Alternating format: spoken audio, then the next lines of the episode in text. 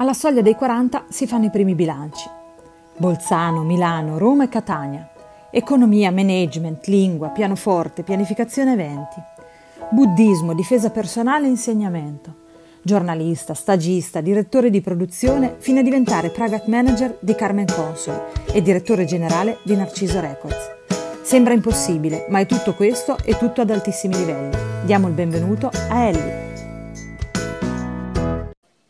Buongiorno. Buongiorno. Ciao, ciao Elena, come stai? Tutto bene, grazie. Tu? Tutto bene, bene, grazie, tutto, tutto, bene, dai. Ottimo. Siamo un po', siamo un po' via d'uscita da tutta questa situazione, quindi dai, gli umori sono, sono alti. Sì, molto più alti di prima. esatto, esatto. Senti, io mi va di presentarti perché sono, sono tanto contenta che ci abbiano messo eh, in contatto. Quindi faccio una, una, tua breve presentazione così magari capiscono tutti eh, chi sei e poi ho tantissime domande da farti. Ok, sono quindi qui. preparati. va bene, va bene, sono qui.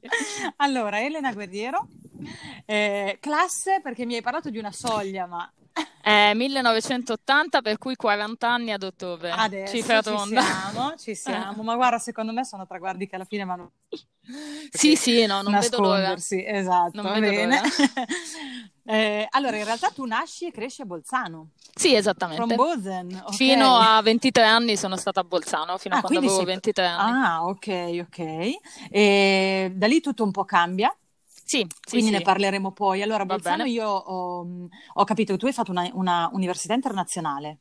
Sì, praticamente è un'università che è stata fondata proprio qualche anno prima rispetto a quando io mi sono diplomata Ah, ok. a Bolzano, quindi molto innovativa, trilingue, c'era la diramazione di economia perché io ho studiato ragioneria alle superiori e quindi eh, praticamente ho continuato questo Certo. percorso un po' più tecnico e mh, praticamente c'era questa università che però non era una semplice economia e management, economia e commercio, ma era strutturata in tre lingue, quindi italiano, tedesco e inglese e le materie venivano date nelle tre lingue, cioè tipo il Diritto in italiano e Sì, sì, non tedesco. c'era l'ora di tedesco, No, no, no, no, no, proprio la materia, quindi anche matematica finanziaria in tedesco, statistica in inglese, c'è tutta una serie di cose così. Caspita. Senti, ma la prima domanda, adesso tu in parte mi hai risposto perché mi hai detto eh, era nuova quando tu, quando tu hai iniziato, perché io prima di parlare con te pensavo è una cosa classica, cioè succede a Bolzano di fare scuole internazionali?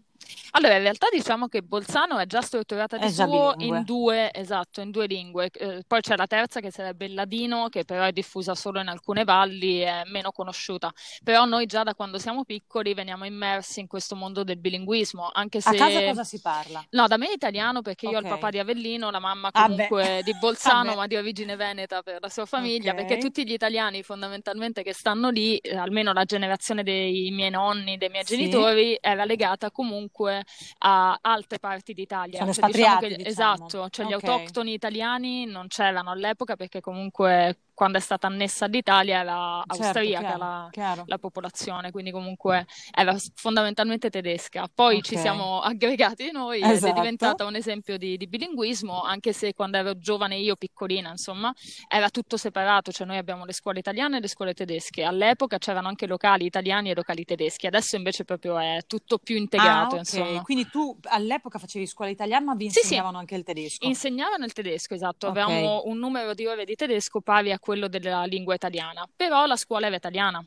Cioè, Mm, proprio ok. ci sono scuole separate, quello ancora continua, eh, perché io vedo anche le mie nipotine che però in realtà loro sono iscritte alle scuole tedesche, ad esempio, anche se sono di Ok. origine italiana. Sì, Caspita. sì, sì, sì, Ok, è tutto quindi- stranissimo.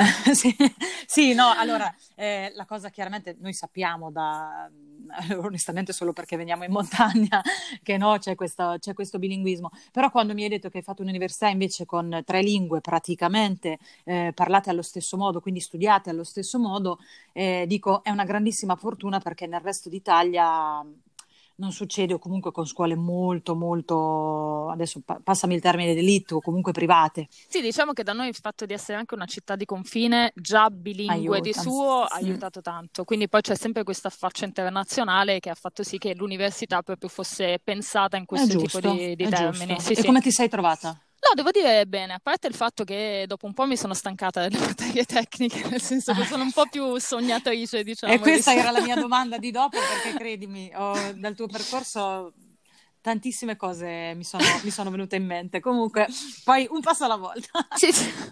ok, quindi eh, fai economia. Quindi inglese e tedesco lo parli, beh, il tedesco lo parli sicuramente. Sì, adesso in realtà ho meno possibilità ovviamente di parlarlo perché è una lingua che mi trovo a parlare nel momento in cui vado in Germania oppure ah, okay. in rare occasioni. No, a casa diciamo che col fatto che mi ah, sento appunto a casa mia parlo italiano anche nei ah, negozi, ah, okay. nonostante magari qualcuno le commesse salutino prima in tedesco, io mi ostino okay. a parlare italiano. Ah, ok. sono proprio fatta così.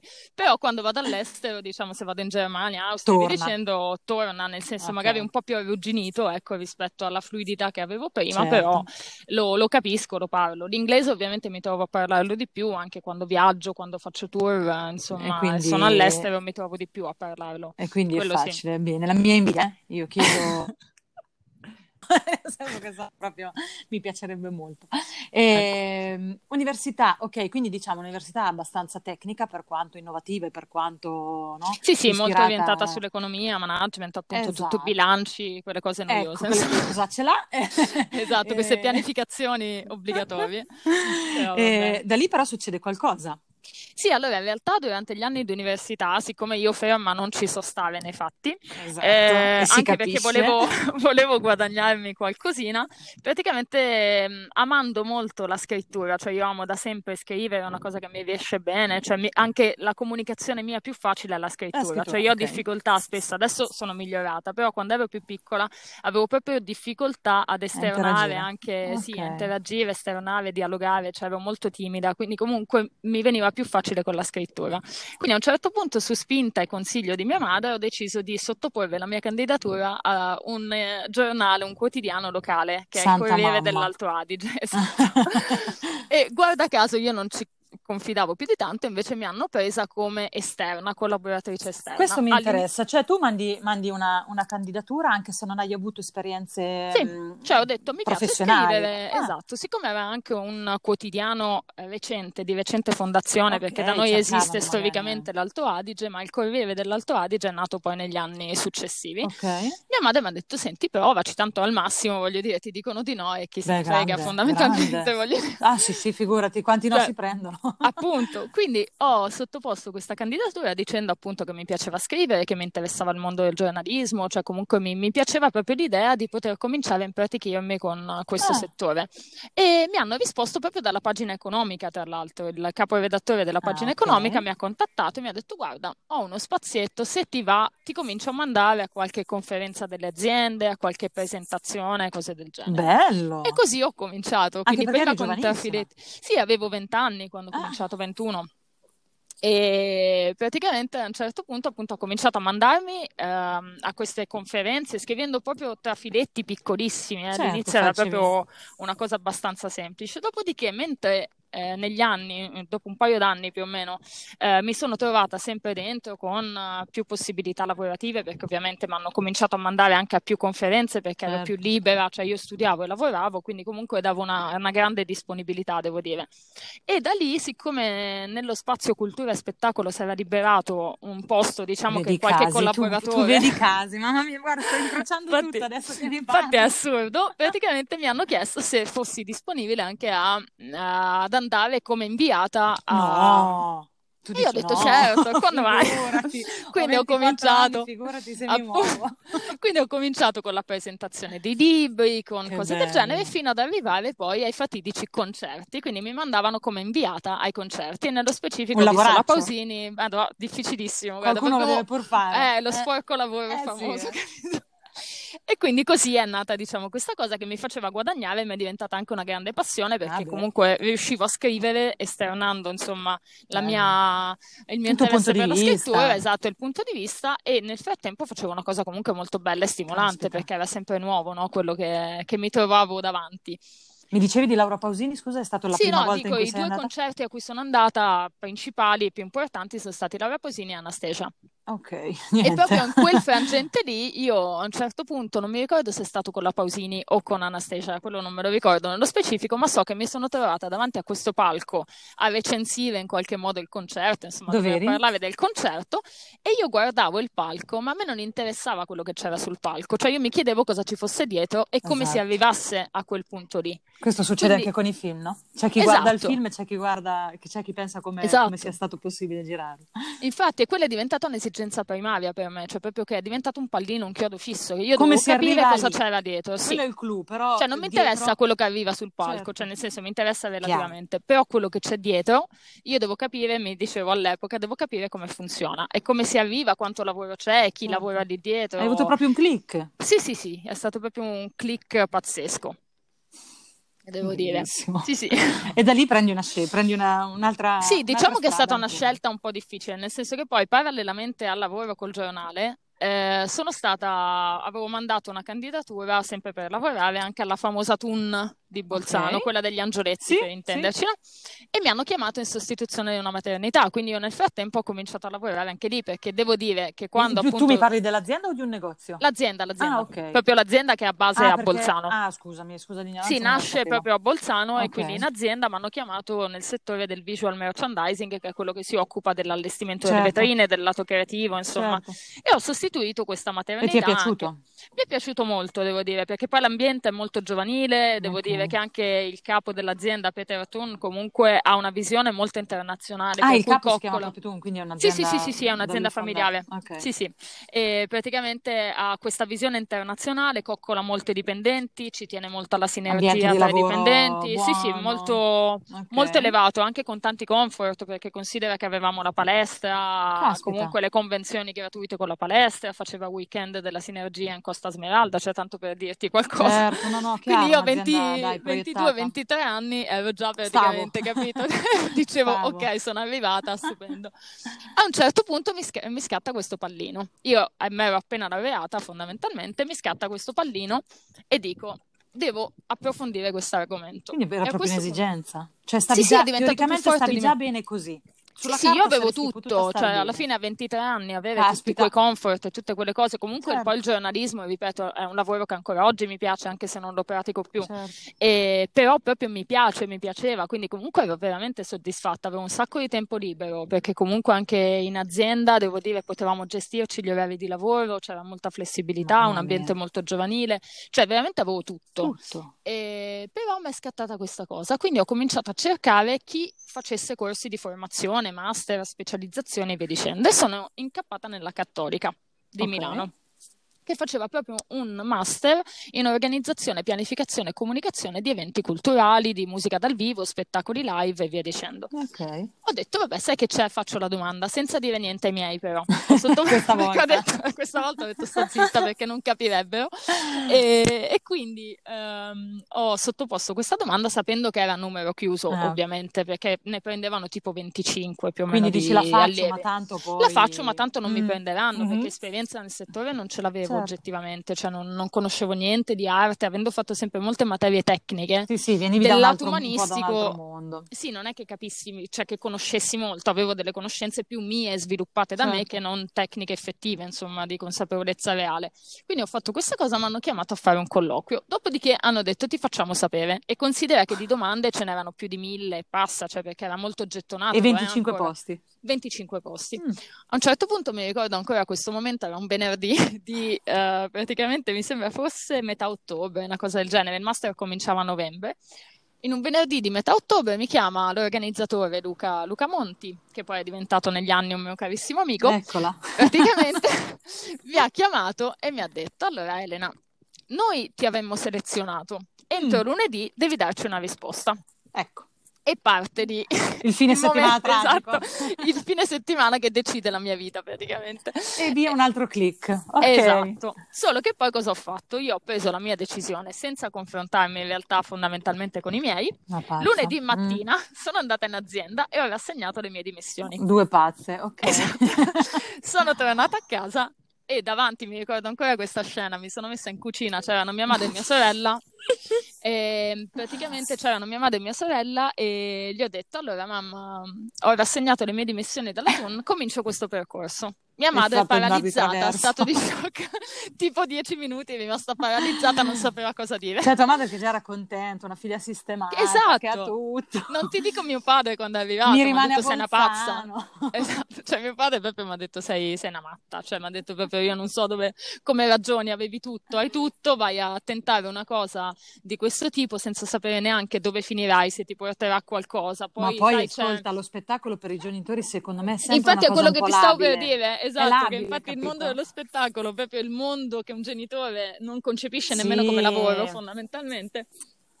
Quindi proprio sono andata contro tutto e tutti, però ho detto quella è la mia strada. Poi devo ok. dire, mi hanno poi supportato ovviamente, però diciamo Passato lo che shock iniziale, Esatto, ok. quel passaggio è stato un Ok. po' delicato, diciamo così, anche perché avevo poco tempo, perché era metà ottobre inizio novembre cominciava.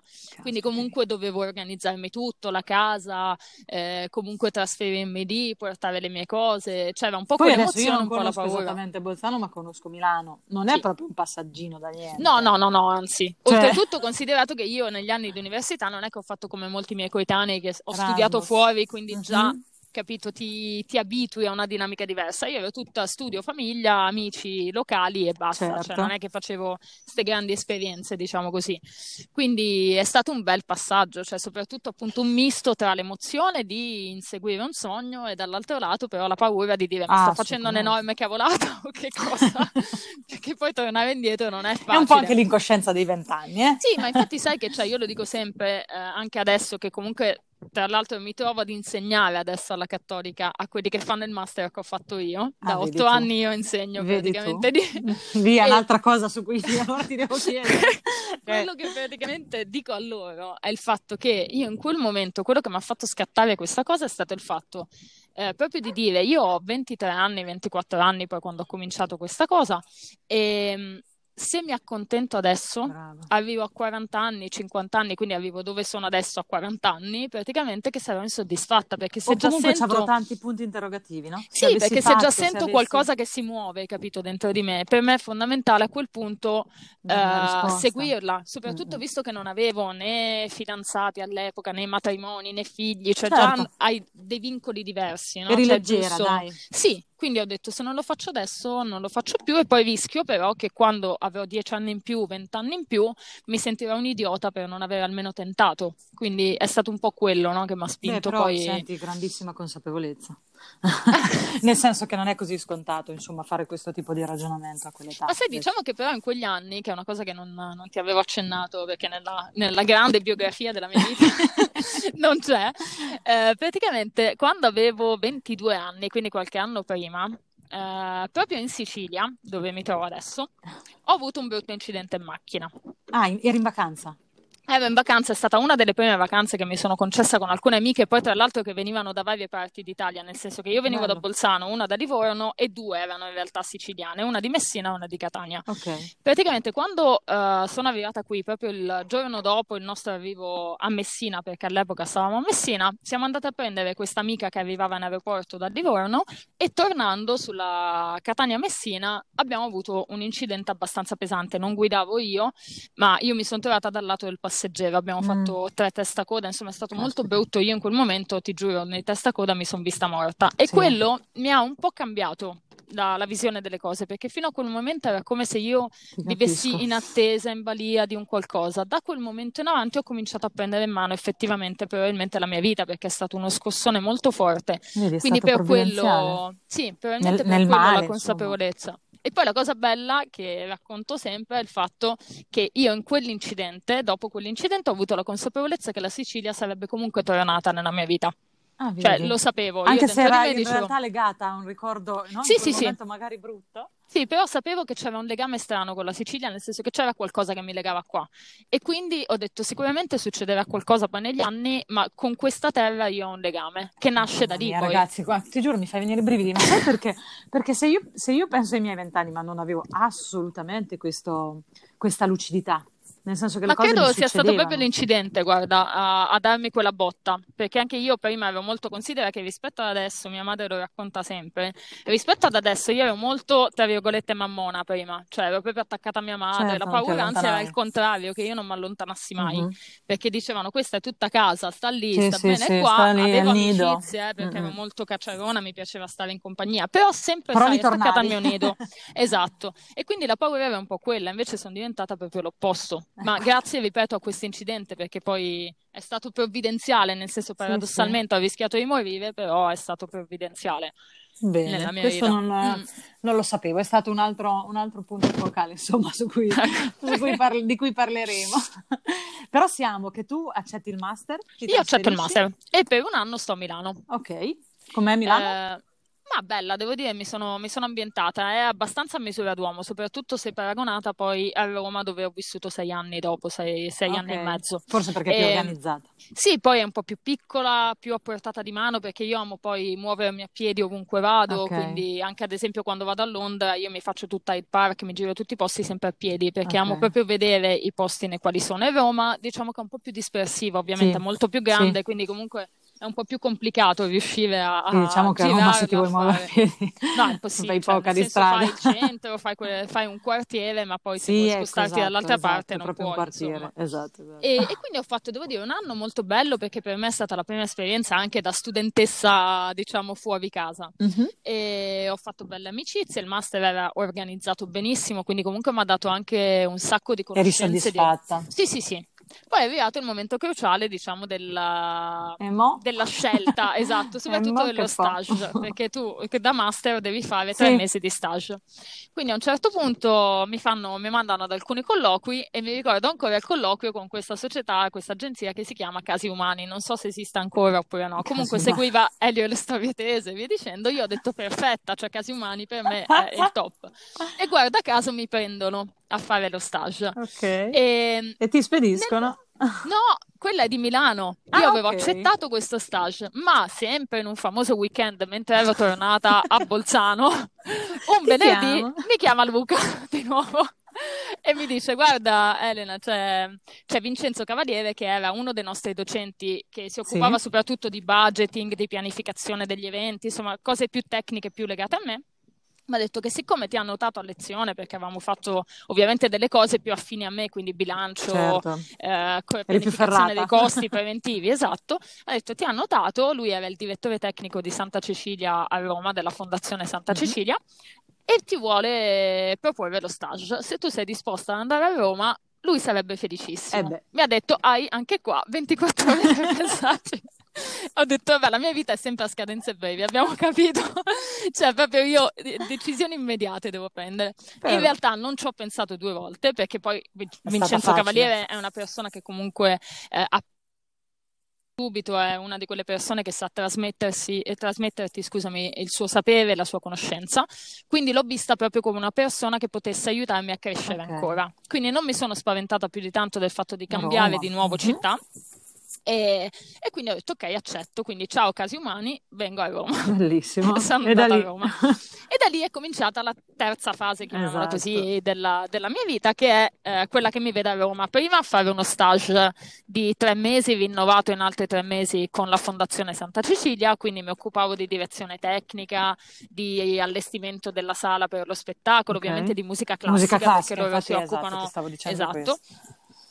Che poi era anche una sorta di ritorno a quella che è un po' la mia origine, perché io ho fatto le scuole medie più altri due anni al Conservatorio di Bolzano, E lì, eh, studiando qua, pianoforte, quindi cioè, è un cerchio che poi è Vedi, tornato, no? vedi. Quindi, ehm, e, quindi praticamente ho fatto questi sei mesi, poi purtroppo lì non c'era margine, nel senso che comunque era uno stage gratuito, Certo. non avevano possibilità di assumere e via dicendo, quindi mi hanno detto a dicembre del 2006, guarda, ci dispiace, ma finisce qui l'esperienza. Mhm. Per fortuna, sempre perché io dico da un lato ci vuole la fortuna, dall'altro ovviamente devi Esatto. metterci anche del tuo, mi sono trovata in un momento di passaggio all'Auditorium Parco della Musica, perché l'Auditorium Parco della Musica all'epoca era gestito da due fondazioni, cioè Musica per Roma, che si occupa di tutti i concerti Sì, pop, rock, jazz, etnico, e la Fondazione Santa Cecilia. In quel momento però è stato ideato il Festival del Cinema di Roma, quindi si è creata la terza fondazione, che è quella del cinema. Ok. Molti dei dipendenti di Musica per Roma si sono spostati in questa nuova fondazione. Ah, e a quel punto si sono liberati dei posti. Quindi l'ufficio produzione di Musica per Roma mi ha contattato e mi ha detto ti va di Ma È provare, incredibile perché a te ti contattano, cioè...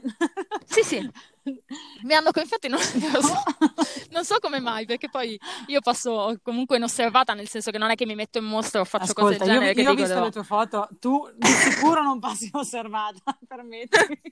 No, però non mi metto in mostra. Non è, non è, un termine che associerei a te. Però... Diciamo che è solo il metro 80 che fa, no, che no, fa colpo, perché la gente quando, quando passo per strada la cosa che fanno le persone è guardare subito i piedi per capire che tacco ho, perché pensano che abbia tipo tacco 13 come minimo. Ah, sì, Invece ho le mie semplici all star o le scarpe da ginnastica banalissime perché poi mi vesto Sei sempre sportiva. ecco, quindi praticamente sono io. E, e quindi mi hanno proposto prima un, un, progetto, un contratto a progetto di tre mesi che poi via via insomma è diventato il mio lavoro per uh, sei anni e mezzo, okay. diventando anche responsabile comunque di concerti importanti, da Elton John Sting, Caspita. Carmen Consoli appunto, Battiato, cioè tutti i concerti che passavano di là, passando dall'ufficio produzione, inevitabilmente entravano anche in contatto con me. Quanto quanto quindi... si impiega a, organizzare un concerto del genere? Allora, in realtà dipende, nel senso che io poi mi sono specializzata in questo festival che è quello estivo che all'epoca si chiamava Luglio Suona Bene, uh-huh. che era proprio il mio, diciamo, nel okay. senso che Gestito ero diventata anche la Uh-huh. responsabile, sì, ovviamente avendo degli aiuti da parte di altri colleghi, da parte Certo, di stagisti e via dicendo, però diciamo che era proprio il mio anche perché a me piace organizzare quel tipo di cose, cioè nel senso quando tu organizzi un concerto pop tipo Ricky Martin, Sì. Anastasia e via dicendo, comunque hai a che fare con tantissime persone perché c'è la produzione italiana, la produzione americana, come persone che girano in auditorium ce n'erano almeno 100, anche quando è venuta Bjork, cioè erano tantissime le Ok. persone da gestire, tantissime cose da pianificare e organizzare perché ovviamente l'ufficio produzione è quello che coordina tutto, coordina la parte logistica, la parte operativa, la parte tecnica, eh, deve tenere sotto controllo tutto, la contrattualistica, quindi comunque Certo. agli- prende gli accordi definitivi di ogni virgola che succede dietro alle quinte e anche sul E ce palco. ne sono tante. Sì, sì, quindi comunque ad esempio ti dico, solo per Elton John, eh, calcola che l'allestimento, solo l'allestimento dei camerini per Elton John mi ha portato via una settimana, ma solo l'allestimento. L'allestimento del camerino. Solo In l'allestimento. che senso? Fammi capire. Perché comunque nei radar tecnici che noi riceviamo ci sono tante richieste, cioè ad esempio Elton John aveva la richiesta specifica di avere un divano che non fosse di pelle, perché lui la pelle ad esempio non, non ama i divani in pelle, quindi Ok. c'erano richieste proprio tecniche specifiche di come andava allestito, di quanto grande dovesse essere il camerino, delle tende, delle ah, posizioni. ok. E anche poi il cibo ovviamente che voleva trovare lì dentro, e tutta l'organizzazione, Impazzisci insomma. praticamente. Sì, sì, eh, quello è stato, credo, se non il più impegnativo, Beh, comunque parliamo, parliamo di Elton John, quindi Sì, sì, esatto, ma poi comunque ci appunto sta. tutto il resto, cioè ti porta via anche mesi di trattativa, perché Certo. comunque si parte appunto da una- un accordo che prende il direttore artistico con la produzione a livello di cachet, ma poi tutto il resto passa all'ufficio produzione, quindi comunque Ok. devi concordare veramente anche il Tutto, numero di qualsiasi lattine di Coca-Cola che ci Chiaro, sono nel chiaro. camerino. Quindi è molto lungo perché poi ognuno cerca di tirare l'acqua al suo mulino, quindi è una trattativa lunga, devi essere molto molto diplomatico, sì. Poi hai anche grandi responsabilità perché comunque cachet, voglio dire, soprattutto con i big internazionali sono importanti, Certo. quindi se qualcosa va storto, No, insomma, no, sono no, cavoli tuoi. sì, sì, sì. Quindi devi essere veramente pensare. attento. Però, ad esempio, poi anche a livello poi pratico, nel momento in cui si svolgevano i concerti era anche molto impegnativo perché noi stavamo spesso anche dalle 6 di mattina Ah, alle sì, 3 sì, di no, guarda, io ho gestito luglio. qualche evento, non, di- non assolutamente di questa portata, però il Monte Ore è veramente, è veramente incredibile. Io la chiamavo la staffetta a volte. Cioè, a Sì, volte non mangi, non bevi, non, No, no, non infatti, puoi far infatti. nulla. Cioè, sei Sì, troppo sì, non, concentrato che non vada hai tutto. tempi, non hai, cioè, non Esatto, hai weekend, non hai notti, non, esatto. cioè, non, non conosci più nulla. No, Infatti io dico sempre che devi essere, sì, devi essere mosso da una grande passione Mm. perché sennò non ce la puoi fare. Cioè, è comunque impegnativo, è bellissimo, però ecco, non è che Non è una diciamo si batte la fiacca, si balla e si Mm, canta, mm, cioè mm. c'è proprio No, un grande lavoro dietro. il fatto che Sì, sì, veramente esatto. la responsabilità di tutti, cioè, è incredibile. Sì, sì, no, infatti, guarda, è... è stata bello una bella impegnativo. palestra. Sì, è stata proprio quella che io chiamo la gavetta, nel senso che mi ha dato tantissimo, mi ha fatto crescere tantissimo, poi il fatto di essere in un posto come quello dove passa veramente il mondo, Ok. praticamente ha fatto sì che vedessi tutti i tipi di concerti, che tutti i tipi di situazioni, tutti i tipi di Sì, sì, imprevisti, sì, cioè sì, veramente mi è capitato di tutto. esatto, quindi avevi un'esperienza praticamente completa da- di, di tutto, no? Sì, sì, esatto, totale che è talmente totale. grande, talmente tanti eventi che veramente vedi, vedi ogni cosa. Sì, sì, Bellissimo. esattamente. Da lì? Da lì praticamente nel, sempre nel 2006-2007 ho conosciuto Carmen, perché veniva appunto uh, a fare concerti che per te insomma, Carmen, con la sua ma agenzia. per il mondo è Carmen Consoli. Carmen Consoli, scusami, sì, la cantantessa. e mm, praticamente insomma l'ho conosciuta in realtà in auditorium perché venivano organizzati lì tutti i concerti in quegli anni suoi. Ok. Quindi io all'inizio ovviamente mi trovavo come responsabile di produzione tu avevi, seguire... avevi contatto con gli artisti? Sì, allora io seguivo gli artisti in realtà, però ovviamente per discrezione, per rispetto, quelli con cui mi interfacciavo erano rispettivamente il manager, Ok, il tour manager, certo. l'ufficio stampa, cioè Certo. comunque con l'artista io ho sempre evitato, nel Ok. senso era buongiorno, buonasera, Sì, sì, va, una, era una bene? prassi fare, fare Esatto, così. poi se mi dava confidenza rispondevo ovviamente, ma Volentieri. sempre tenendo le distanze, Ok. perché comunque eh, intanto io non sono una di quelle persone che si mette a fare selfie, non l'ho mai fatto in vita mia, non, ma non critico lo, cioè non, non critico chi lo fa, però sicuramente No, quando mi però- capitava sul lavoro che alcuni stagisti li beccavo a fare questo mi incavolavo abbastanza, Certo. perché per me poi sul lavoro devi essere ineccepibile. Quindi io Concordo. sul lavoro, per quanto potessi essere fan di Patti Smith o di chiunque altro, cioè non mi sono mai permessa di fare un passo in più, a meno che non fossi appunto coinvolta, Chiaro. perché per me è anche questione proprio di rispetto, di professionalità, insomma ero sul luogo di lavoro, quindi ero a contatto con tutti questi artisti, ma con la giusta distanza. Certo. Quindi anche con Carmen, devo dire, i primi quattro anni, dal 2006 al 2010, in realtà, anzi al 2009, siamo state molto a distanza, nel senso era buongiorno, buonasera, tutto Certo. a posto, l'accompagnavo perché poi la, la responsabilità del direttore di produzione si esaurisce nel momento in cui l'artista lascia la struttura. Fino a quando l'artista è lì dentro, tu hai la responsabilità anche dell'artista. Non è che lo puoi lasciare in balia dei fans o comunque Ah, lo puoi ok. lasciare da solo nei camerini. Cioè, fino a quando non sale l'artista nella sua macchina e se ne va, il direttore di produzione deve stare lì. Perché è sua responsabilità che non succeda nulla di compromettente, di grave, che l'artista non sia in pericolo. Nessun incidente diplomatico, Esatto, nessun- anche se ha il suo staff, eh, attenzione perché l'artista poi è sempre Certo. circondato dal suo staff e io adesso lo vivo dall'altro lato, no? Esatto. Però è anche vero che comunque un referente della struttura ci deve sempre essere, quindi il direttore di produzione in genere fa anche questo, per quello fai orari Certo, pazzeschi, perché perché, sei il primo ad andare e È l'ultimo ad andartene via. Quindi praticamente eh, l'ho conosciuta così appunto proprio attraverso i concerti e, e via dicendo. E poi nel 2010, ah, che poi aspetta, ti racconto questa perché è stato un episodio che io racconto sempre perché lei, eh, io dico sempre, lei umanamente è una persona, oltre che artisticamente, ma umanamente è una persona eccezionale. Questo, questo viene fuori comunque, E anche io da mi ricordo, no, eh, esatto, infatti questa è la cosa eh, bella di lei che poi mi ha convinto anche a diventare quello che sono oggi, cioè la sua personal, perché comunque io ho detto per il lavoro che faccio, di cui poi parleremo dopo, eh, è fondamentale il fatto che eh, ci sia ehm, feeling. una stima Sì, personale, vero. Perché io sono molto a contatto con lei, comunque eh, Se non ti piacesse sarebbe, sarebbe difficile. Se non certo. ci fosse la stima personale più che professionale, il mio lavoro sarebbe sinceramente difficile, se non impossibile. Ok. E, e devo dire che quello che mi ha fatto scattare la comprensione anche di come fosse lei è stato proprio uno dei primi concerti che, Mhm. che praticamente abbiamo organizzato lì in auditorium. E mi ricordo che appunto lei ha fatto questo concerto. Alla fine del concerto era il compleanno di una sua amica e avevano organizzato una festa in camerino, giusto la torta, sai, cose così, Ok. ma niente di, di particolarmente impegnativo. Insomma, me l'avevano chiesto eh, quelli della produzione io ho detto certo che può, non c'è problema, io vi aspetto quando avete finito, poi chiudo i camerini e ce ne Ok. andiamo. Quindi mi sono messa nei corridoi ad aspettare. A un certo punto è uscita lei con spumante e torta dicendomi vuoi favorire qua, anche tu?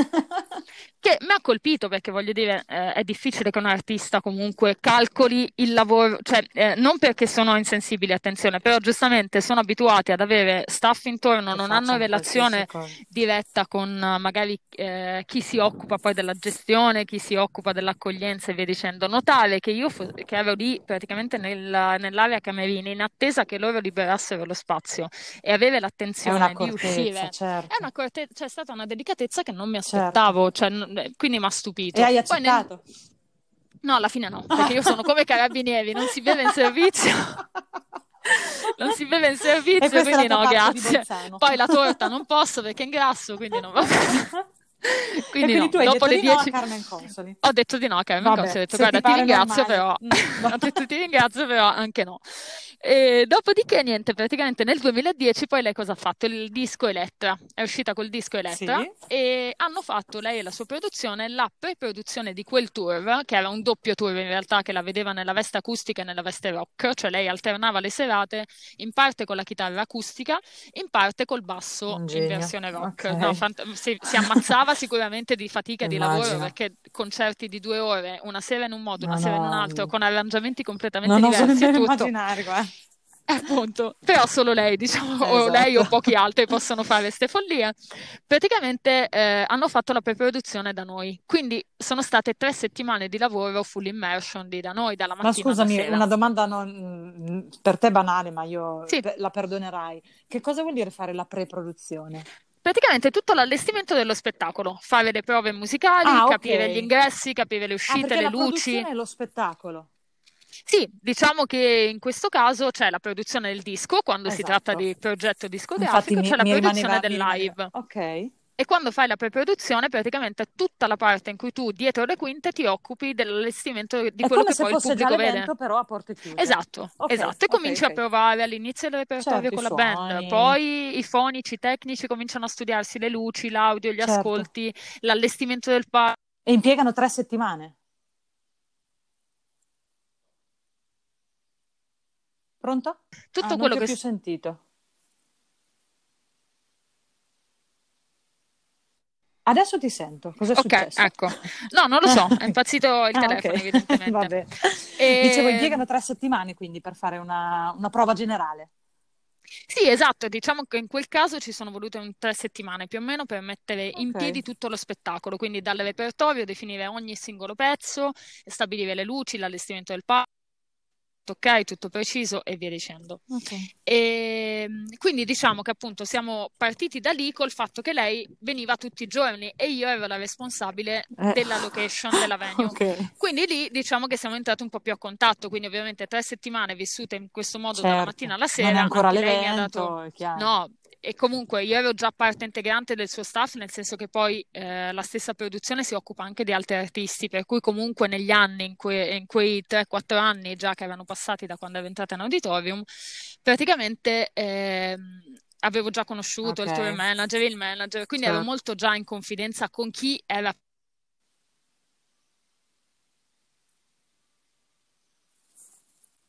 a livello Io non di... ti sento più, non so se sono io o sei tu. Pronto? Mi senti? Sì, Eh, non adesso so sì. se, boh, se sono io tu. Su- Succede qualcosa. Ogni tanto mm, mi va via la Sì, va comunicazione. via. Eh. Eh. E quindi che cosa succede quando l'hai lì? Praticamente lì diciamo che entriamo un po' più in confidenza perché ovviamente stando a contatto eh, tanto tempo è normale che due chiacchiere oggi, Certo. due chiacchiere domani, poi lei appunto è molto carina quindi mi ha anche invitato a pranzo con lo staff perché mangiavano lì nella struttura, nel ristorante della struttura, quindi comunque eh, siamo entrate molto più in contatto, in Ok. confidenza e, e ci siamo conosciute un po' meglio diciamo. A un certo punto io continuo il mio lavoro, lei continua il suo tour, eh, ci sentivamo ogni tanto perché comunque lei mi ha anche chiesto in quell'anno, nel 2010, di aiutarla a, a fare l'autrice, cioè di diventare l'autrice per uno spettacolo che faceva a Villa Borghese per la giornata della terra, perché conoscendoci praticamente le ho Che detto che scrivevo, insomma le ho detto che facevo la giornalista perché all'epoca ancora lo facevo, insomma sono diventata poi negli anni giornalista pubblicista iscritta Ah all'albo e sì? via dicendo, quindi com- sì sì poi la carriera è andata avanti anche se poi eh, tipo da un paio d'anni ormai siccome non scrivo più poi ho evitato di rimanere Ok. nell'albo anche perché comunque eh, se lo vivi come Sì, professione è sì, un conto, concordo. ma se non anche l'albo giustamente è È molto giusto. selettivo, nel senso che se non È svolgi l'attività giustamente non, non ti tiene nell'albo così tanto Giusto. per eh, notorietà. E, e quindi insomma mi ha chiesto di, di farle da autrice nello spettacolo che lei ha fatto nel 2010 per la Giornata della Terra a Villa Borghese e l'aveva tutto incentrato su Senza Atomica che era questa campagna contro, cioè diciamo per il disarmo Ok. nucleare, non contro, eh, contro le armi nucleari, era eh, legata alla Soka Gakkai perché sia lei che io siamo buddiste. Ok. Quindi mi ha chiesto praticamente una mano nell'organizzazione della parte autorale di questo spettacolo e da lì diciamo che l'ho aiutata, insomma abbiamo lavorato a stretto contatto su quel progetto ma io continuavo il mio lavoro in Ok. auditorium. Quello che però è successo poi nei mesi è che in realtà dentro di me ehm, sentivo scattare una nuova molla, cioè nel senso che in auditorium sentivo quasi che il mio lavoro fosse Certo. finito, cioè nel senso che Avevi avevo preso le misure. un'esperienza, sì, e, e non vedevo diciamo un margine ulteriore di crescita, non a livello ambizioso di No, no, fare certo, carriera, tua proprio a livello umano mio, personale e professionale, proprio di apprendimento di conoscenze e tutto il resto. Quindi, eh, proprio quando sono arrivata l'ennesima follia che i miei genitori mi stavano diseredando, praticamente a dicembre del 2010 mi fanno finalmente arriva il contratto a tempo indeterminato, quello a voglio. cui ambivo. Io ho firmato, ho detto ok, poi ci ho riflettuto durante le vacanze di Natale ho detto no, ma io sono arrivata, cioè qui eh, non ho un margine, secondo me, per quello che voglio ancora apprendere io di questo mondo. Quindi a febbraio rassegno le mie dimissioni. Con tanta felicità da parte dei miei. Dopo Natale. Esatto, ho preso questa fatidica decisione, ho detto basta. Quindi ho detto anche ai miei responsabili, ho detto io porto a termine tutta la stagione che finisce ad Ok. agosto, inizio agosto, perché comunque per responsabilità Certo. dopo tutti quegli anni, comunque voglio dire, avevo anche grandi responsabilità, per cui ho detto vi porto a termine tutto, quindi fino all'inizio di agosto io sono con voi, a partire dalla chiusura dell'auditorium per la, la stagione estiva, insomma per la fine della stagione estiva, io non sarò più con Loro? voi. Loro all'inizio basiti hanno anche provato in tanti Certo. modi a trattenermi, insomma è stata anche bella come cosa, nel senso una bella dimostrazione di stima e di affetto, però io sentivo proprio, pur non avendo attenzione in mano nulla, perché non è che io avessi già parlato Ok. con, con Carmen, ah ho il lavoro sicuro, me ne vado da Carmen, ciao, Certo. saluti e baci a tutti. No, no, io proprio è stata per un'esigenza mia, cioè io sentivo il bisogno di stravolgere di nuovo la mia vita e di cercare altro, qualcosa che mi portasse ancora più su, che mi facesse comunque apprendere ancora di più questo lavoro. E a quel punto, devo dire, con grande lusinga per me, ehm, quando si è sparsa la Certo. voce, insomma, che ero, mi ero licenziata, diverse agenzie con cui avevo lavorato si sono fatte avanti, cioè da eh, Live Nation, cioè comunque diverse realtà eh, musicali nazionali si sono fatte avanti per propormi possibili strade diverse. Tra queste è arrivata anche Carmen con il suo manager Francesco Mhm. Barbaro, che mi hanno praticamente detto, siccome il personal assistant di Carmen ha scelto un'altra strada, nel senso che anche lui per esigenze sue ha cambiato insomma un po' la sua vita, si è liberato questo posto. Se tu sei disposta a scendere a Catania, potresti diventare la personal manager di Carmen. ta ta ta. E io ho detto, ok, cioè va bene, facciamo quest'altro Torna spostamento, però per correttezza, per correttezza, essendo io una bilancia, quindi Mm. molto, devo essere molto trasparente, devo essere molto onesta, ho preso Carmen e il suo manager e gli ho detto, allora vi devo dire un paio di cose però. Io non sono, non sono fan di Carmen nel senso, nell'accezione che io all'epoca comunque l'unico disco che avevo comprato di Carmen era Ok. Elettra. Ok, dico, conosco, a Carmen ho detto, io conosco le tue canzoni eh, praticamente che passa alla radio, quindi ok, Amore di plastica, tutte le canzoni, Più insomma, famose. eh, Parole di burro, Certo. tutte quelle che passa alla radio, ma non conosco bene la tua discografia. In questo senso non sono una tua fan. Poi mi piacciono le tue canzoni, come scrivi, Certo. indubbiamente. E poi le ho detto, ti devo dire un'altra cosa, Tu che forse è più pazza. grave di Cioè, quella precedente. Credimi. Ho detto, ti devo dire un'altra cosa che forse è più grave appunto di quella precedente, ossia nel 97 sono stata chiamata, quando avevo 16 anni, sono stata chiamata dalla RAI per votare a Sanremo come giuria demoscopica. All'epoca la signora. Consoli presentava Confusa e Felice. Ecco. La sottoscritta, essendo la prima serata di esibizione e conoscendo poco l'artista, le ha dato 3. Le ha dato? 3 come voto su 10. Mm, Cioè, sei pazza due volte. Ah, perché hai dato 3 B perché gliel'hai raccontato. No, gliel'ho voluto raccontare per onestà, quindi praticamente le ho detto guarda la situazione è stata questa, poi mi sono pentita perché in realtà eh, siccome tu quando voti a Sanremo, adesso non è per cercare giustificazioni, a parte che avevo 16 anni, venivo Sì, da vabbè. Bolzano, il massimo erano Albano e Romina Power, al di là di quello, praticamente quello che realmente succede quando tu voti a Sì. Sanremo è il fatto che hai due minuti di tempo, sei emozionatissimo, almeno io ero emozionatissima di trovarmi lì, hai due minuti di tempo, cioè tu non ascolti tutto il pezzo, almeno all'epoca era così, ne ascolti una parte e poi già devi votare prima che Ah, finisca ok. la canzone. Quindi praticamente non fa in tempo, io sono anche una che poi apprezza alcune canzoni anche dopo Sì, alcuni sì. ascolti, Capisci non il subito, cioè ci sono alcune canzoni che le capisci Certo. appunto che capisci dopo, ci sono alcune che ti arrivano subito, tipo a me quando ho sentito l'ultima di Diodato, Fai rumore, cioè mi si è aperto una breccia. praticamente il ok. cuore, qualsiasi cosa lì l'avrei votata con 10 lode Certo. tutte le, tutte le volte perché mi è arrivata subito. Ci sono altre canzoni che secondo me un po' vabbè per Avevi anche l'emozione, un 16 po' perché anni, eh, comunque è poco tempo. Esatto. E e, ehm, infatti subito dopo, quando poi l'ho cominciata a sentire alla radio, è una delle canzoni di Carmen che amo Brava, di più. esatto.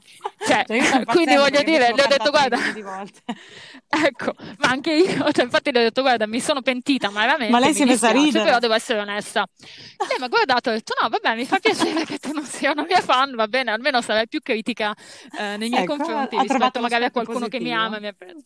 Esatto. Dopodiché però cosa è successo? Che mi sono trasferita a Catania e a un certo punto vado a firmare il famoso contratto con l'azienda perché Carmen ha Sì, un'etichetta discografica che si chiama Narciso. Narciso Mhm. Records e io sono assunta in realtà dalla Ok, Narciso Records come anche direttore generale, diciamo. ok. Oltre che seguire lei, seguo tutti i progetti che escono dalla sua etichetta, quindi il contratto l'ho fatto con, con Ok. l'etichetta. E insomma, ero lì a Catania, appena arrivata nella sala riunioni con, con sua madre, che è l'amministratore unico della società, con lei, insomma. Firmo sto contratto, Carmen sparisce. Ho detto, Dio, dove è finita adesso? Cioè, forse si è pentita, che ne so, adesso va a fare mille. Eh. preghiere, non lo so. Insomma, arriva a un certo punto con tutta la sua discografia e mi ha detto, adesso studia. Detto. Ah, quindi tu mi Mi hai sono detto trovata tutta la la sua discografia. adesso Esatto. E adesso studia perché la mia personal deve manager deve sapere. sapere ogni virgola di quello che scrivo che ho Una- fatto. Quindi ho detto, vabbè. mito. E ancora oggi ho la macchina praticamente piena dei suoi dischi. bello. Ma senti, ma che cos'è? Ecco. Di- spiegaci esattamente che cos'è il personal manager. Allora, il personal manager praticamente è la figura più vicina all'artista, nel senso che rispetto al manager, eh, quindi Francesco Barbaro, appunto, che è il suo manager, che sta a Roma, che delinea con lei tutte le strategie, insomma, segue la carriera Ok. dell'artista, fondamentalmente il manager. La personal o il personal segue anche l'artista dal punto di vista personale, nel senso che sbriga tutta una serie di cose sia legate all'artista sia legate alla persona come contatto più vicino a lei. Quindi ci sono dei filtri che comunque l'artista ha intorno, il personal manager è quello, cioè diciamo che è l'ultimo filtro. Poi, ad esempio, per farti un esempio, quando siamo in tour, diciamo che io sono quella che coordina la Tutto, stylist, il certo. trucco, il parrucco, i vestiti, Hotel, eh, la spostamenti. porto io, esatto, io porto lei nella- all'appuntamento, alle conferenze stampa, all'intervista in hotel, sono io che comunque mi interfaccio col tour manager dicendo arriviamo all'ora totta, che ora dobbiamo essere lì, come funziona oggi. Cioè, scravo, diciamo, Di tutto, all'artista di di tutto, tutta una serie di certo. cose che non, cioè, comunque di cui lei non si deve più Certo, preoccupare, certo. fondamentalmente. E poi faccio anche tipo bodyguard, nel senso che mi occupo anche della sua sicurezza, infatti poi mi sono specializzata anche in questo. Ecco, per no- Ma di nome e di fatto praticamente. Ti giuro, sei, sei pazzesca. Beh, veramente, veramente pazzesca. Qui, spiegami che cosa vuol dire fai la, la bodyguard. Che praticamente, siccome spesso io e lei in questi anni di tour, perché praticamente considera che io sono arrivata nel 2011, fine 2011 a Ok. Catania, metà 2011, però lei era appena uscita dalle scene, nel senso che lei si è presa degli anni sabbatici, Sì. insomma, dove poi ha avuto suo figlio e via dicendo. Quando lei è tornata sulle scene nel 2014-2015, per me era la prima esperienza effettiva Mm. come personal manager, quindi affacciata nel mondo Certo. dello spettacolo, del tour, di tutta questa situazione. E ci siamo trovate spesso e volentieri ovviamente a viaggiare da sole, perché siamo io e lei fondamentalmente, tranne in alcune occasioni dove magari ci si muove in massa, però gli spostamenti anche da città a città, da tappa In a tappa, comunque due. ce li facciamo io e lei. Sì, sia perché io devo guidare necessariamente perché sto male in macchina e lei allo stesso modo. Quindi se ci fosse stato un autista, a me toccava stare dietro e avrei vomitato Ah, ok. tutto il tempo. Non per No, colpa no, dell'autista, certo. ma proprio perché a me la macchina fa male. Quindi abbiamo trovato questa soluzione per cui ci spostiamo io e lei eh, di data in data, di tappa in tappa. Dove ci dobbiamo spostare in macchina, ci spostiamo in macchina, in aereo, idem, Ok. insomma, però diciamo che siamo spesso io e lei. Ovviamente viaggiando anche spesso di notte, perché a volte succede che alla fine del concerto, per avvicinarsi sì. alla tappa successiva, facciamo anche viaggi di tre ore, quattro ore in base alle esigenze, ovviamente di notte. E non sempre è raccomandabile, insomma, viaggiare di notte due ragazze, certo. perché alla fine quello siamo. Quindi comunque eh, ho sentito un po' l'esigenza di, eh, già ce l'avevo da prima, la, la fissa per le arti marziali, insomma, è sempre stata una mia passione, il combattimento, forse il cognome, non lo so che cavolo, che ho sta sorta di guerriglia interiore, non lo so. E comunque praticamente quello che, che, è successo è che ho deciso proprio quando sono arrivata a Catania, questo prima ancora che lei appunto riprendesse la sua attività, di dedicarmi a questo tipo di attività che è ehm, il Krav Maga poi diramato per me nel Kala, che è una disciplina che trae spunto dal Krav Maga, deriva da, praticamente dall'esercito israeliano che a mani nude, diciamo, riesce ad ammazzare le, i, combat- cioè, i rivali. Ecco, diciamo bene, allora tu stai là, io sto qua e noi ci telefoneremo. No, poi vabbè, in ambito ovviamente civile certo. è stata come difesa personale e io infatti per quello ho deciso, sono insomma entrata in contatto con questo istruttore catanese che si chiama Andrea Buffo, che ha qui a Catania quello che si chiama Combat Team e praticamente è la sua struttura dedicata interamente a questa disciplina. Okay e con lui, siccome all'inizio facevo solo ed esclusivamente lezioni private, anzi per tutto il mio percorso di formazione fondamentalmente ho fatto lezioni private con lui, tranne l'ultima parte dove è importante comunque il contatto col gruppo, okay. anche eh, combattere con altre persone, non solo uh-huh. con mhm. lui. Però sono entrata in contatto con lui che subito mi ha trasmesso un'immensa fiducia, stima, perché lui veramente è un professionista pazzesco e, e mi ha addestrato proprio come se fossi un militare. Sto pensando a Kill Bill quando ne parli. esatto, beh, infatti Carmen mi paragona spesso a Bill, dice io ti dovrei regalare le scarpe Davvero, quelle Tiger eh? dell'Asics e poi ti, ti diventi, cioè, diventi 5 mosse esatto, di Kill Bill. Ta, ta, ta. Infatti mi sfotte spesso su questo punto di vista.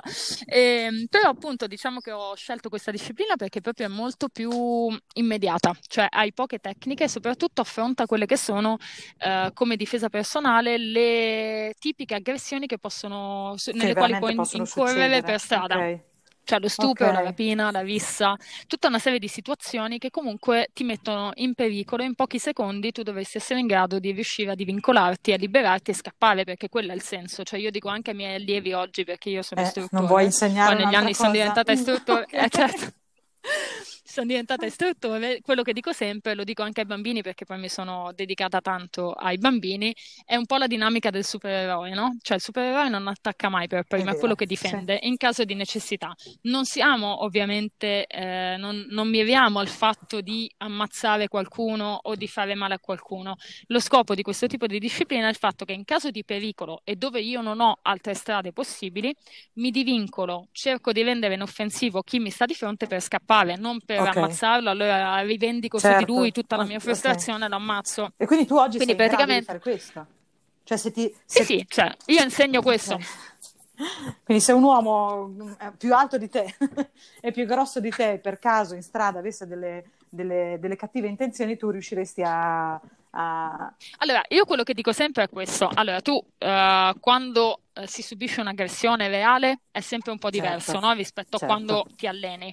Il vantaggio della disciplina che insegno io e che ho imparato io, eh, intanto la insegno perché l'ho imparata sulla mia pelle, quindi so effettivamente il potenziale, okay. ma la cosa positiva che ha questa disciplina è che ti insegna tanto a livello mentale. Cosa intendo? Che è vero che non siamo mai preparati ad un'aggressione e non puoi mai sapere come, come reagisci certo. e soprattutto quello che dico sempre io è che ogni aggressione è sé. Quindi se io ti insegno anche una tecnica, l'evolversi di un'aggressione, siccome siamo certo, in due, certo, cioè quattro, in un momento particolare, cioè non saprai mai come si uh, sviluppa, quindi come tu reagirai, come reagirà l'altro, quindi se quella tecnica riuscirai a metterla in pratica o no.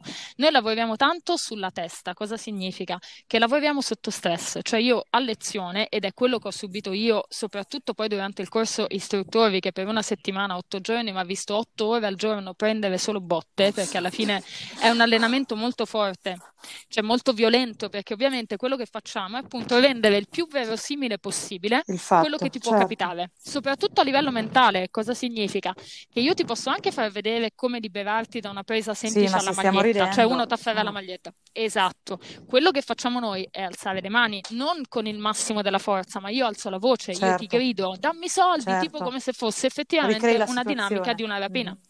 Infatti il nostro istruttore israeliano, perché poi ci ha formato e ci ha fatto diventare istruttori proprio il fondatore di questa disciplina del Kalà, che è un israeliano, si chiama Ida Nabolnik, lui sul tatami cambia, che il Sì, tatami è il sì, tappeto sì, sul sì. quale ci alleniamo per tutti i colpi, praticamente lui sul tatami cambia completamente volto, cioè i suoi occhi diventano veramente di Mm. ghiaccio e diventa un'altra persona. Cioè tu sul tatami non sei amico, quindi tu devi salvarti la vita perché l'idea è quella della ha messo un sopravvivenza. po' Quindi c'è uno stress, eh lo so, però nei fatti appunto cioè, l'idea è anche quella, no? Che comunque nel momento in cui ti succede, speriamo mai, una cosa del genere, Tu sei pronta. è vero che tu non sei mai preparato totalmente, ma è anche vero che se il tuo cervello si abitua a Certo. riprodurre delle cose, degli schemi, cioè io ad esempio, ripeto, nel corso istruttori ero l'unica donna con altri sette potenziali istruttori e l'uomo, come dici tu, inevitabilmente è più forte. Mi viene da dir di sì, no? È di natura. Ecco, però ti posso garantire che nel momento in cui tu eh, impari a gestire il tuo corpo, perché il tuo corpo poi diventa un'arma, e impari dove devi colpire, la forza è relativa. Ok. Sì, questa Cioè l'ho... io sono riuscita realmente durante una simulazione di aggressione con l'istruttore appunto israeliano che pesa 115 kg un armadio, questo qua, ha fatto una simulazione durante l'esame di, eh, di passaggio insomma al titolo istruttori, mi ha fatto una simulazione di tentativo di stupro, io ce l'avevo sopra di me e lui realmente cercava di Certo. sfilarmi i pantaloni per farmi avere paura chiaro. anche di quella situazione perché poi ti, eh, ti cala il fiato, cioè Certo, ti, è ti si riduce il fiato e via dicendo. Io ti posso garantire che non so come ancora oggi, però sono riuscita a ribaltarlo. Cioè sono riuscita a divincolarmi. Non è che lui ha usato meno No, no, no, forza. certo. Sicuramente non aveva usato il 101% della sua forza, ma la forza Certo. c'era. Infatti un altro allenamento che noi facciamo è anche eh, della resistenza fisica. Noi lavoriamo tanto sotto stress, non solo mentale, ma anche proprio fisico, perché quando, ad esempio, una simulazione che facciamo è mettere la potenziale vittima davanti a un colpitore e lo facciamo colpire con pugni velocissimi, tipo per 30 secondi.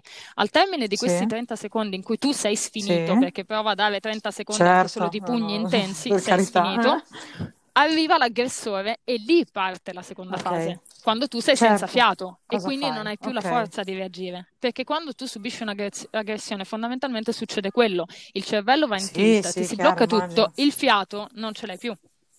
E quindi senza Ricrei la fiato tu però devi rispondere. Sì, Ok, la ricrei come puoi, certo, ovviamente, perché non chiaro, sarà però mai la stessa eh, attenzione. Quindi, cioè, è proprio un allenamento che aiuta tanto, a me ad esempio mi ha aiutato tanto anche a superare i limiti, cioè perché durante il corso istruttori io più volte mi sono trovata nella condizione di testa di non ce la dire non ce la faccio, faccio più, certo, non mi alzo più, certo. basta. E invece tu devi andare avanti. E lì io ogni giorno, guarda, te lo può confermare Carmen che mi aiutava poi quando tornavo in ufficio, io tornavo piena di lividi e lei mi dava il Voltaren da mettermi su tutte le... Sì, sì, ero piena di lividi, ma piena, che lei mi ha detto tu sei l'unica Eh, idiota bravo. che paga per essere menata. Infatti ho detto hai ragione. È un po' brutale, però è così, no? Sì, sì, ma infatti mi hanno fatto ammazzare, ancora oggi ogni tanto me lo ripete, mi dice l'unica idiota che paga per essere menata, però va bene. Quindi, insomma, avete un bellissimo rapporto.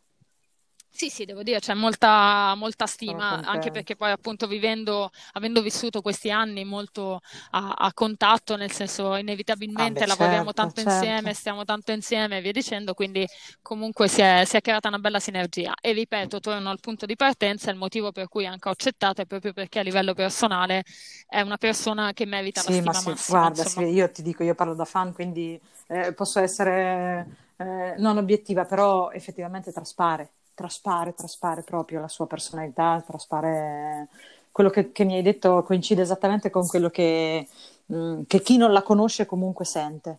Quindi Sì, no, ma poi è una persona anche eccezionale perché eh, non è una di quelle che coltiva il proprio orticello. Cioè lei, eh, al di là di tutte, sì, cioè al di là di tutte le cose che fa ovviamente a livello sociale, insomma tutti gli impegni che ha che sono noti a tutti, però lei proprio con chi le sta intorno e, e con me è successa la stessa cosa, ti aiuta a sviluppare talenti che tu neanche pensi di avere. Cioè riesce a individuare talenti. Ad esempio, io, come ti dicevo, ho studiato pianoforte 5 anni e mezzo più o meno, mi sono diplomata in solfeggio, cioè comunque la musica la certo. suono, la, la, la, suonavo, perché poi io per 15 anni non ho più toccato un tasto, fino ai 30 okay. anni. Quando poi sono scesa qui, qui, a Catania, lei siccome ha scoperto questa cosa, tanto ha fatto, tanto ha detto che adesso suono ogni tanto anche con lei sul palco. Ah. Cioè, ho ripreso proprio a studiare, suonare, perché lei proprio ha detto questo è un talento che tu non ti devi permettere di lasciare, di lasciare andare. Poi che non sia il tuo lavoro, Va benissimo, cioè perché io però... faccio altro, ok. Però ha detto non devi permetterti di lasciare andare e mi ha fatto credere in me eh, di più perché io avevo abbandonato Guarda, perché avevo convinta di essere una schifezza al pianoforte, insomma. perché comunque, sai, avevo un insegnante molto bravo come pianista, però eh, che appena sbagliavi tendeva subito a prendere il tuo posto, a farti okay. vedere come si suonava la cosa. E su un carattere come il mio, che è già insicuro, cioè comunque io nasco come persona dai mille complessi, dalle mille insicurezze, Ma, Può guarda, non sembrare, no, esatto, però realmente sono così. Adesso sì, adesso sto, sto, migliorando tanto, ma proprio a quell'epoca, certo. soprattutto l'adolescenza, che è già, già un momento di difficile di suo, praticamente ero piena di, di insicurezze e incertezze. Avere una persona che anziché insegnarmi, trasmettermi fiducia e via dicendo, si metteva al mio posto e suonava al posto mio. Ti faceva sentire... Mm, Mi faceva mm, sentire un'inetta mm, totale, sì. quindi io a un certo punto ho detto, vabbè, tanto eh, all'epoca, oltre al pianoforte, avevo la scuola, poi facevo atletica leggera, eh. cioè comunque avevo tante altre cose, tante altre passioni, perché le passioni per fortuna non mi sono mai Ti mancate. Sempre. Sono molto curiosa, cioè proprio mi, mi piace proprio provare un sacco di cose e trovare poi la mia strada. Dico sempre, una strada non è mai fatta già di suo, te la devi trovare, te la devi costruire, brava, quindi più brava. provi, più cose provi, più capisci qual è, qual è la tua vera natura. E devo dire che Carmen è riuscita invece a farmi ritornare questa, questa passione e questa sicurezza sul fatto che posso anche io uh, dialogare e parlare attraverso la musica suonata, cioè non solo organizzata ma anche suonata.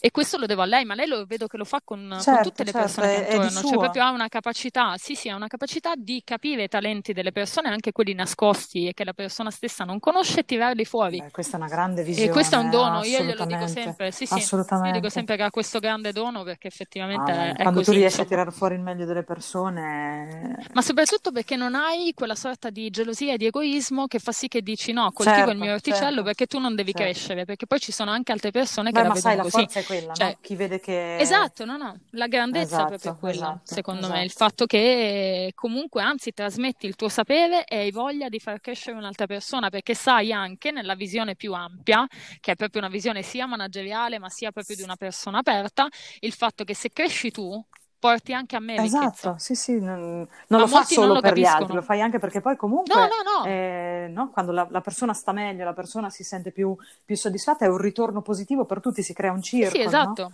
Esattamente, sì, sì. Sì, sì. Mm, cioè, vi, Guarda, vi ho tediato, eh, tediato no, fin troppo ti, adesso. Eh, ti riassumo quello che, io, eh, quello che io vedo. Non hai ancora okay. 40 anni, ok? No. Bolzano, Milano, Bolzano. Roma, cioè. Catania. Uno. Sudafrica la prossima. Sudafrica la prossima e, chissà, e, chissà, dove appena si ricomincerà a, a muoversi veramente. Eh, scuola internazionale a Bolzano, eh, master um, a Milano, eh, Auditorium della Musica a Roma, eh, Carmen Consoli a Catania, la tua vita che cambia un'altra volta completamente. Eh, disciplina, eh, non Krav Maga, ma si chiama Kala, K-A-L-A-H. Il buddismo. Buddismo. Insegni ovunque praticamente, perché insegni al massimo. okay.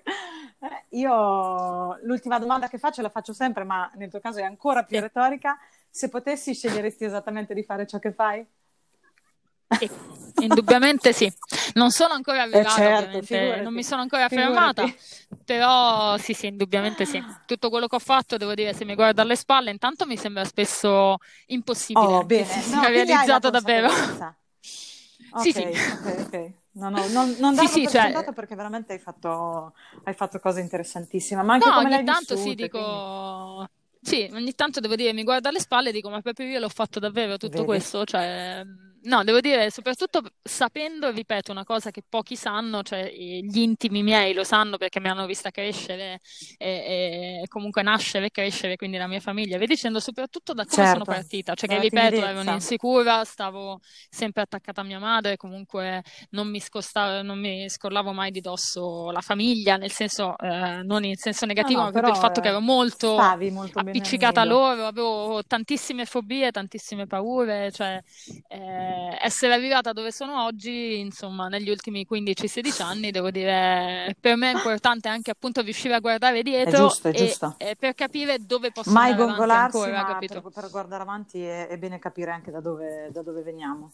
E quanta strada sì, anche per fatto. me, soprattutto darmi una cosa che io, ad esempio, continuo a spesso a non, a non saper fare, e me lo dicono tanto le mie amiche, comunque le persone più vicine a me. Mi senti? Adesso sì.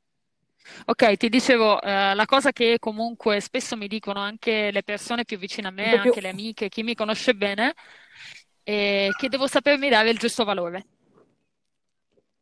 Mi senti? Pronto? Ehi? Mi senti? Mi senti? Pronto, pronto?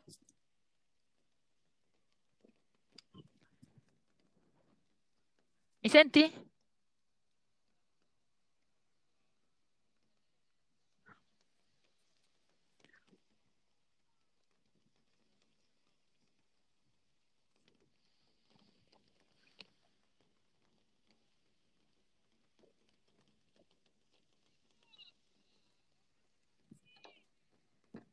Valentina?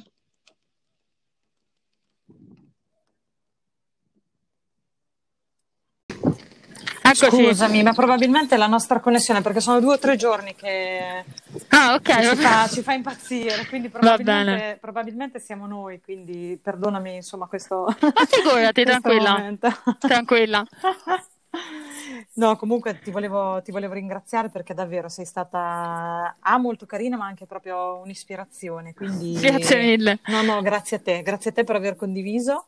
Grazie. un grande in bocca al lupo per tutto. Grazie mille. Anche per gli eventi, adesso immagino che non si facciano fisicamente. Al momento o... no, al momento noi siamo fermi, riprendiamo l'anno prossimo. Ecco, quindi insomma dai, è un anno, è un, anno un po' così, però approfitterete sicuramente per fare altro. Quindi, sì, sì, sì, certamente, sì, sì. Eh, C'è fine... tanto da fare dietro. Esatto, esatto, quindi insomma dai, un grandissimo in bocca al lupo. Grazie mille, grazie giornata. anche per questo spazio, anche grazie. a te, grazie. ciao. ciao. ciao. ciao.